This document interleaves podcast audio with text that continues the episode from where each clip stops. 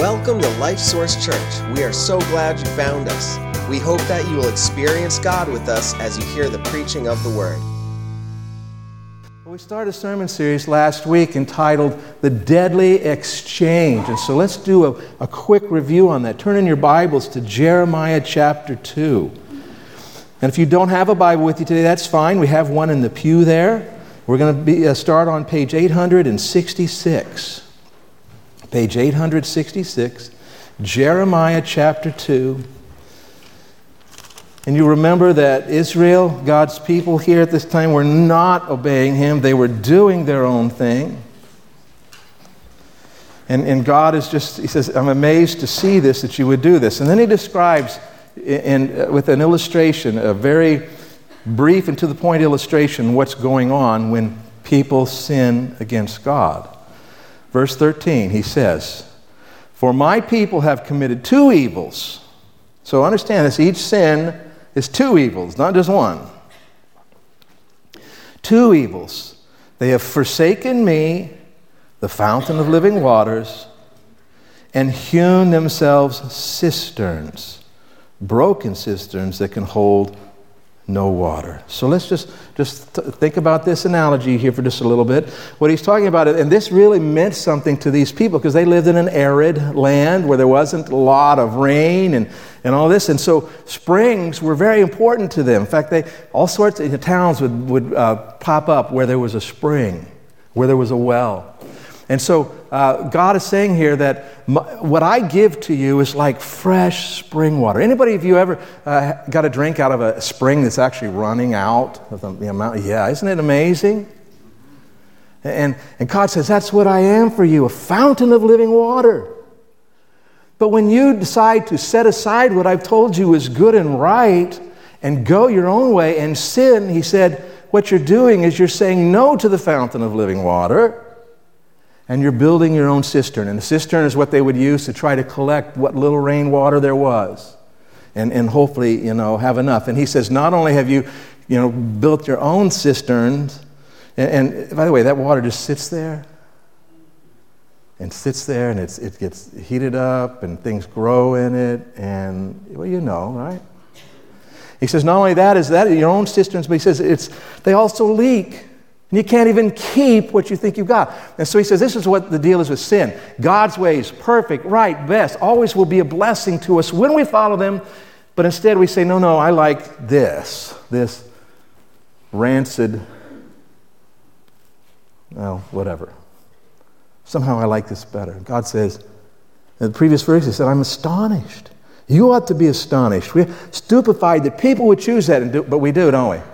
But we're works in progress, and God is teaching us to say, wait a minute, why would I want this when I can have this?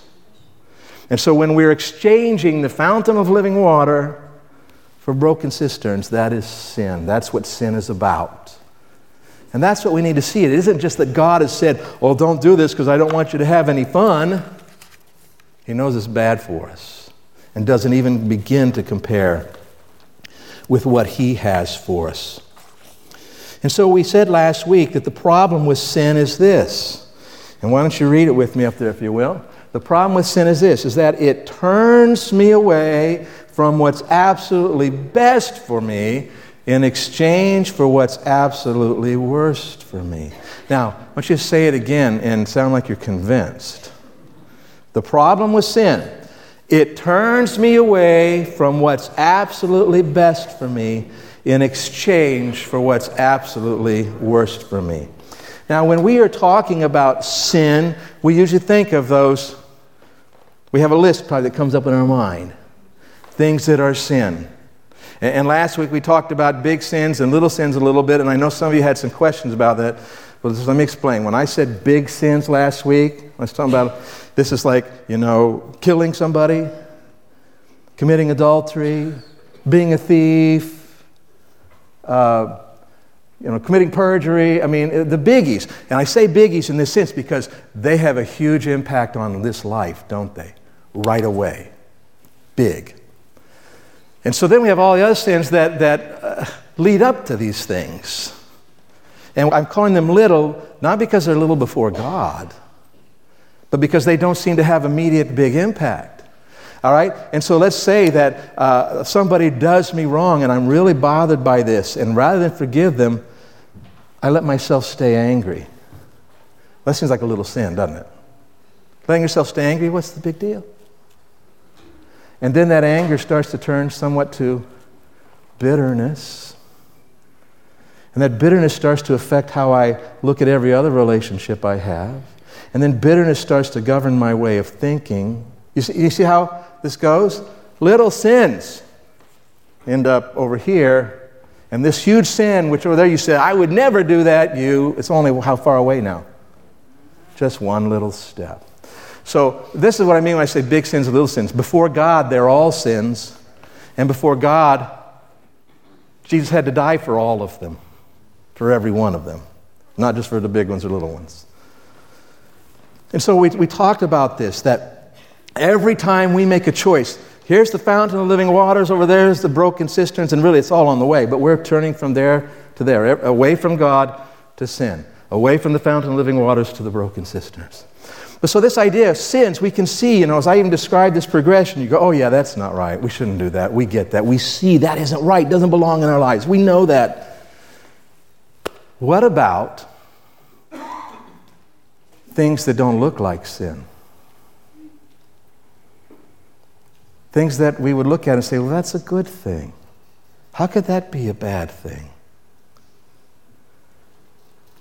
Well, the Bible tells us something about this in a story, true story, about a conversation that Jesus had with somebody. So let's turn in our Bibles to the Gospel of Luke. Gospel of Luke, chapter 18.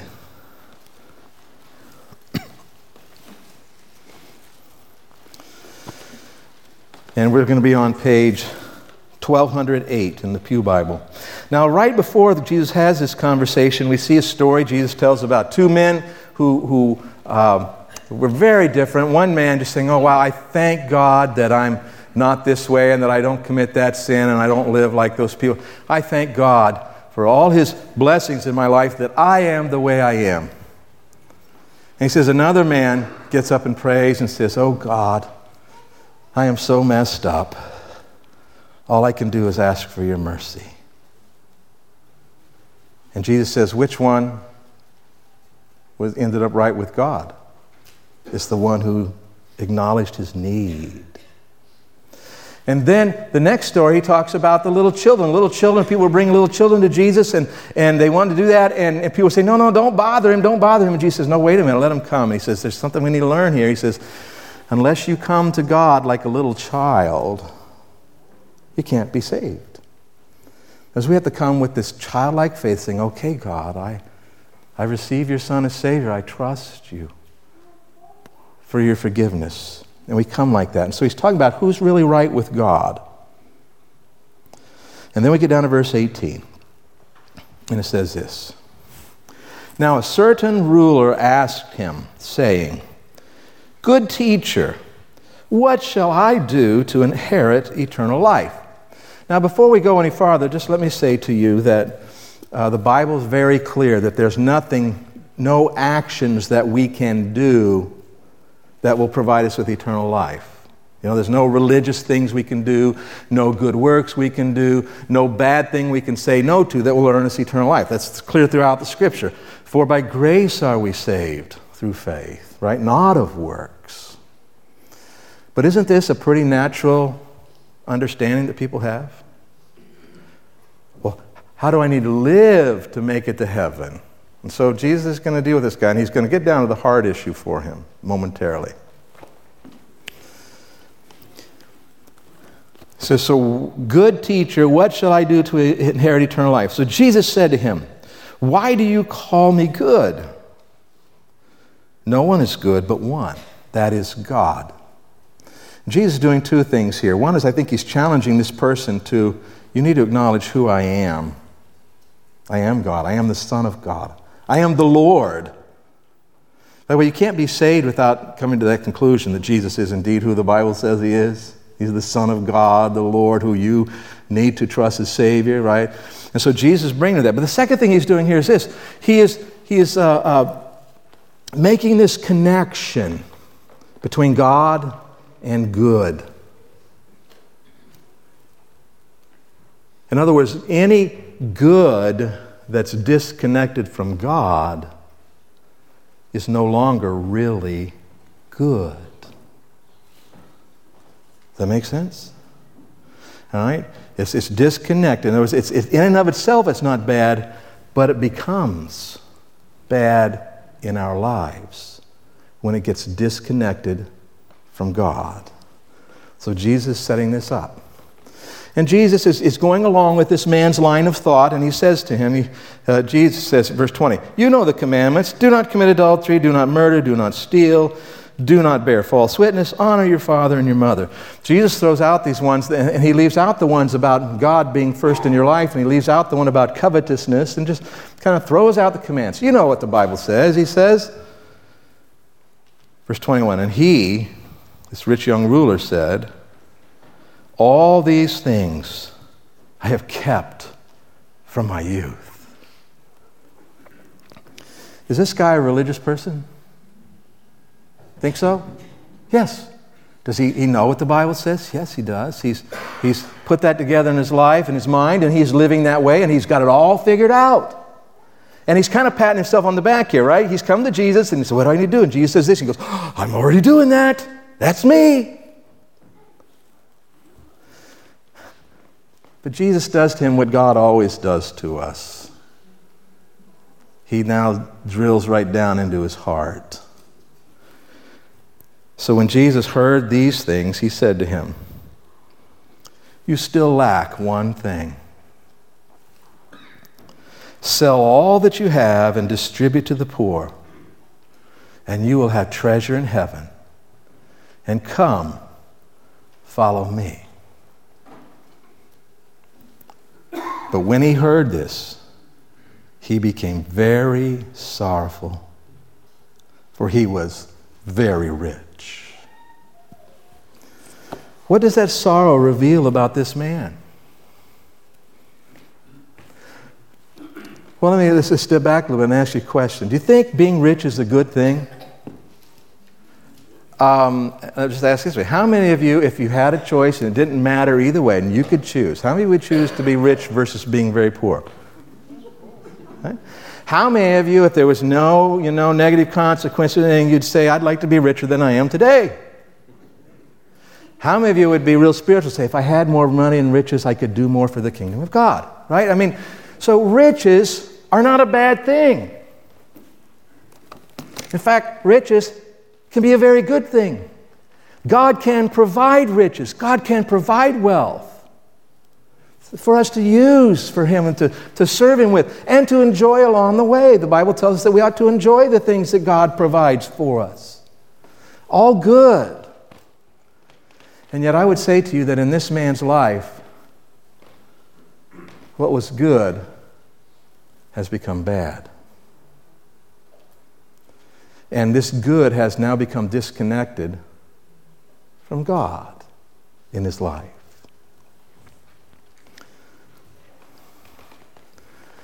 Just to get your mind going, and hopefully your heart. If Jesus were to say to you, one thing you lack, what would he zero in on for you? What would it be? Riches? Maybe. Maybe it's a relationship you're in that you don't have to be in and maybe ought not be in that seemed good when it started. Maybe a, a work situation, maybe home, possessions, cars, hobbies. What would he say to you? To you. This one thing, this one good thing, has now become a bad thing in your life. It's getting in the way. It's become disconnected from me. What would it be? See, here's what you need to understand good things become bad things when they keep me from the best thing following the Lord. Because what did Jesus say? That good thing, that riches, uh, look, where you're at in life, mister, you need to sell them and you need to give them away so you can follow me. They are in the way. You need to follow me. And he was very sorrowful. Because it says he was very rich, this tells us that he has been very purposeful in, his, in becoming rich. This has been a big deal to him. This is part of how he sees himself. And it gets in the way. Why don't you read that with me up there? Ready? Read it. Here we go. Good things become bad things when they keep me from the best thing, following the Lord. Let's read on here, verse 24. And when Jesus saw that he became very sorrowful, he said, How hard it is for those who have riches to enter the kingdom of God.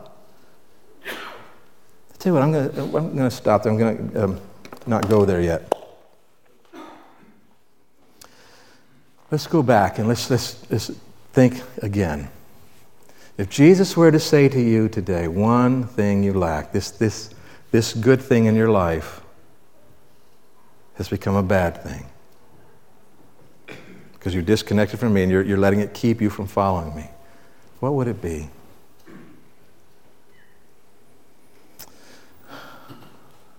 I mean, money's the easy one to see, right? Because we know people, how, you know, don't you know somebody who loves money? Maybe it's you. And we can see that one. But what about a situation? Let's say that in your life, God has provided you with a job, a really good job, with lots of opportunity. And you've gone to work every day as a Christian, trying to do this job like a Christian would do. And because you go to work and you do that, that well all the time, guess what they do? They take notice. They take notice that you show up on time. They take notice that you put your, your heart into what you're doing. They take notice that you pay attention and do what's right. And then they say, hey, we want to offer you promotion. Want a significant amount of pay increase. Is that a good thing? Is that probably a blessing from God? Probably. Right. And so we get into this, and then you keep doing this, and for another year, and another year, another position. And then all of a sudden, there comes this point in time where the Holy Spirit starts tugging on you and saying, You know, I think this job is becoming more important to you than I am. I think you're starting to love what you're doing there more than you love doing what I have for you to do elsewhere, too. It's taking away time from your family, which is hurting your family. It's preventing you from being involved in your church and ministry and reaching out to the world. It's preventing you from that. Now, you can make some changes, and you think, okay, I can make some changes, I'm going to do that. And then along they come, and they say, You have done so well for us. Listen, we want to promote you from here to here. And by the way, this is a $50,000 pay increase. But you're going to have to work every Sunday and yeah, probably going to be 60, 70 hours a week.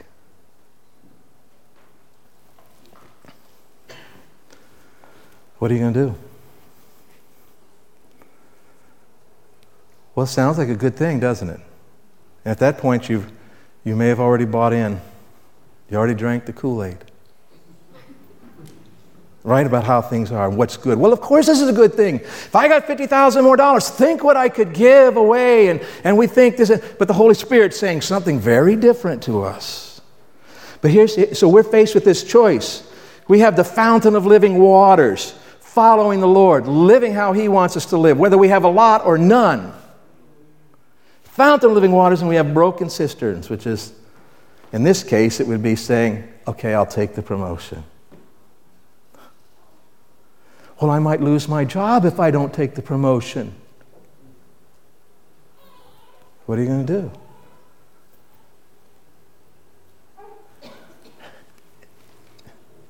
See, we have to settle something. We have to decide ahead of time what we're going to do when we get to that place in life. Because if we don't, we will probably already be so far down the road, we won't really see it and get it. Because we've already taken little step, little step, little step. And, and, so what we have to do is we have to say, no, I, and here's, I'm calling it, you need to have a premeditated yes. A premeditated yes. I've already thought about this. I've already thought that anything in my life, anything in my life that starts to get in the way of me following the Lord, I'm not going there. I'm going to follow the Lord. I'm going to say no to it. I don't care how good it looks. I don't care what rationalizations I can give for why this is a good thing. I've already decided to say yes to God. I will follow you. Because, see, this man, this rich young ruler, when he comes to, to talk to the Lord, and the Lord says, One thing you lack, you need to sell all and, and follow me.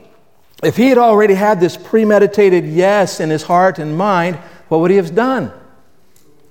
He'd have said, Okay. Okay. I, just, I, am just sharing this because this just came to mind. I look down here at Rich, Rich Pontbriand. He and I are studying the Bible together, and he's growing. And whenever we come to some place in the Bible, and I say, you know, here's what the Bible says, Rich goes, okay. I love that. See, that's where we need to be ahead of time. We've already settled it. I'm already settled. And now, don't misunderstand me. I think, you know, that if, if, if I heard God say to me, listen, I want you to sell everything you have and give it away, I'd go, Did I really, is that really what you said? I mean, I get that, right? We, we want to be careful. We don't want to be, you know, nuts. We want, but, we want, but the idea is when we know that God is saying something, we need to have already decided what we're going to do. This could be with your house. It may be that the house that you have gotten into, and it is a good house, it's awesome house, you love it, it's so nice to go home to. Uh, all of these things, and you might say, you know what? We need to downsize because of the, what this is bringing into our lives and what it's keeping us from doing. Now I'm kind of getting personal here, right? You need to have already said yes to that. If the Lord shows that this good thing is, is becoming a bad thing, it's starting to become disconnected from following me. Now, just the same way, you might be living in this house and, and get a sense of, you know what, if I'm going to follow the Lord, I need to upsize. Because we don't have enough room to have people over and, and, and do something as Christians together. We, in fact, we want to sit in, maybe have an in law kind of apartment, not for the in laws, but for the missionaries who come through. And maybe it is in laws, but. But you see what I'm saying? It's, it's not about you have to always go down. Maybe you need to go up. But the idea is what they say is that uh, this house has to be about serving God. This house has to be about following God. And the minute this house is no longer about following God, it needs to go, and I need to follow the Lord.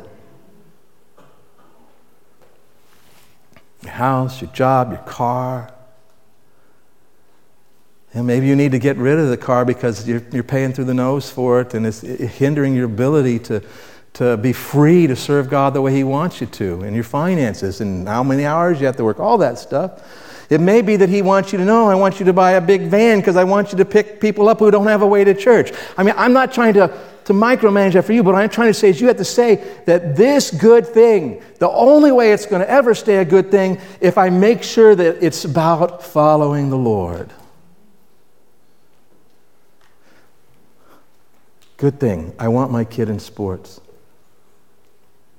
Do you know how quickly that good thing can become a bad thing and prevent you from really following the Lord?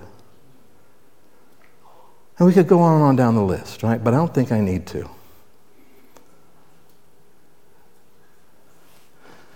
My challenge to you today is if the Lord was saying to you, this one thing you lack, there's something in your life that, that you look at and this is a good thing. In, in and of itself, it is a good thing, but you are beginning to let it have a place in your life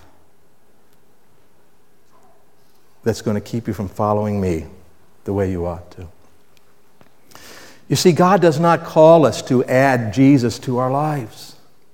And what happens is we get saved, you know, we're, we're, we're husbands, we're fathers, we're employees, we're neighbors, uh, whatever. And so we get saved and we, oh, okay, I'm going to add Jesus to being a, a husband. I'll be a better husband because I've added Jesus. I'll, I'll be a better father because I've added Jesus. I'll be a better employee because I've added Jesus. All that kind of stuff. But that's not what Jesus says.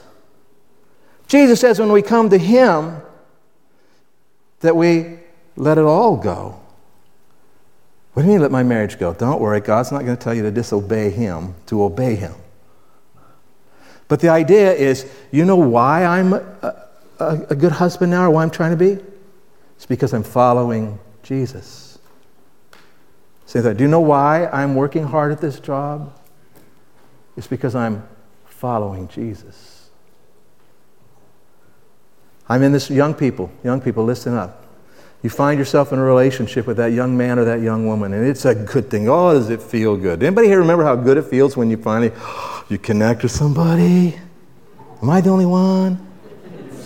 Well, I'm just goofy. I was thinking about this reason. I think I remember what that was like and how it feels, and it's so good. We love that stuff, and it's so awesome that happens. But what can happen is that relationship, all of a sudden, you can start to realize this relationship really isn't going in the direction of following Christ. Feels like a good thing, but it's not going in the direction that follows Christ. And in fact, I'm starting to see signs in it that we're not following Christ together.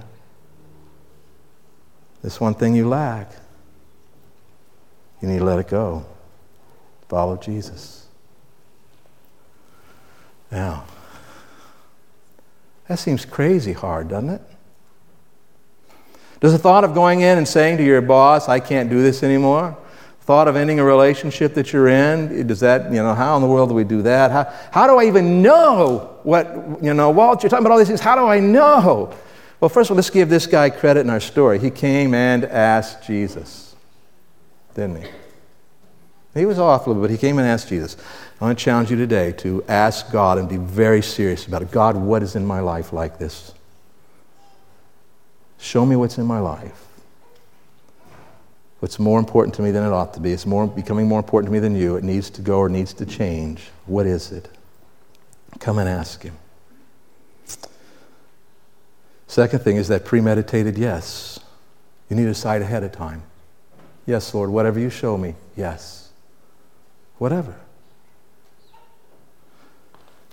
And then, when it seems so hard, and we didn't read the rest of the text, just for time's sake here, Jesus, the, the, the, the apostles were overwhelmed, said, Well, how in the world? Who can get this? Who can do this? And, and Jesus said, Well, with men it's impossible. With God, all things are possible. All you got to say is, Yes, Lord, I will follow you. I don't care what it costs. Yes, I don't know how in the world I'm going to do this. I'm going to do it. With God, it's possible. You can do it. And the third thing, maybe it's the fourth, I don't know. Peter says, Lord, we've left all to follow you. We've done that. And Jesus said, In this life and the one to come, it will absolutely be worth it. There's nothing that sets you free like saying no to something that looks good in order to follow Jesus. It will set you free in your soul and change the way you look at all of your life. Now, for most of you, this is going to mean tomorrow that you get up and go to work just like you did last week. Right? But if you can settle this issue now, settle it ahead of time, say yes, you're going to go to work as a different person. You're going to go to work as a follower of Jesus, and you've already settled the issue before it ever comes up. And that's what, how God calls us to live. Now, I really challenged myself about this and trying to think for me, what does this mean? And, and the first thing I came up with was really silly. I thought, maybe it's coffee I need to give up. And immediately I thought, no. No, that's the silly thing, but do you understand that if I real, if, if the Holy Spirit started to put it in my heart that, you know, this money you're spending on coffee, you could do something else with, or, you know what, you're way too dependent on coffee, you need to, to get, I mean, see I mean? That could happen, right? A silly little example. But let me tell you a bigger example that happened in my life and my wife's life back in about 1999. We had been here for 17 years, and it's the role that Dave's in, associate pastor. And God had been putting in my heart things that, that I really thought He wanted me to do and, and, and ways to approach ministry. And, and I came to a realization that the only way I could do that would be to move on to being a senior pastor. That, that's the only way I would have the opportunity to do those things. And then a couple phone calls out of the blue from people across the country that I know bringing this whole issue up to me. And my wife and I talked about it and prayed about it. This was all only place our kids ever knew. We had been here, and our, all our relationships were here. All our, most of our married life was here. Ministry was good, making a huge difference. I mean, just in, in loving it. This is a good thing. But God really challenged us on this. You need to let go. And we did. And we cried. We cried at the prospect. And then we started moving that direction. We said, we're following the Lord. And, and it looked like He was taking us somewhere else. And we, you know, we're, we're at other churches and they're considering us for pastor. And all this kind of thing happened, right? And then God didn't let it happen. Things happen here, and the former pastor leaves. And I am so, I mean, I've made this choice so much that I don't even think, well, I should just step in and be the pastor, because I didn't know. We'd already said, we're going. We're following the Lord. And then about five months later, God made things very clear. And they wanted me here. But I want you to know that I needed to let go of this place before I could become the pastor. Because then I came into this place following the Lord, not just holding on to a good thing. And so, what really hit me as I thought about this sermon, and this is not any announcement, it is not an announcement. But what hit me is that, wow, for the last 14 years, I have loved doing what I do. I love you people. I love the privilege of being able to be involved in your lives when the babies are born and when people face their last days and, and marrying people and counseling and teaching and, and all of these things and the vision that we have where we're going. I love it. I mean, I love it. And God said to me again, You need to let go. You need to say, yeah, this is a good thing. But God, I don't ever want this to become something that keeps me from following you. So th- that is no announcement, please. but is the truth about where we need to live, where we need to live. So today I leave you with I leave you with this. What is it that you need to be looking at? What good thing or things do you need to be looking at that may be preventing you from following the Lord like you ought to? And whether you see anything now or not that you already settled today, when I do see it, I'm saying yes to God, no matter how good the other thing looks. Will you do that? Let's pray. Father, thank you for your word and that you speak to us about the things that we would never choose to think about, but are so important. I pray, Father, that as we're sitting here today and we're thinking about these things in our lives, first I pray that we will think about them. We won't let this slide. We will focus in on it. I pray, Father, you would help us see where maybe we've let some good thing which came from you become a bad thing because we've disconnected it from you and aren't following you in it anymore.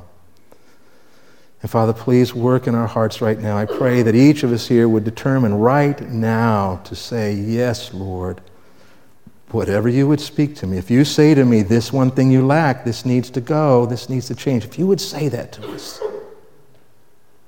that we would, rather than being very sorrowful, we would say yes and follow you. I prayed in Jesus' name.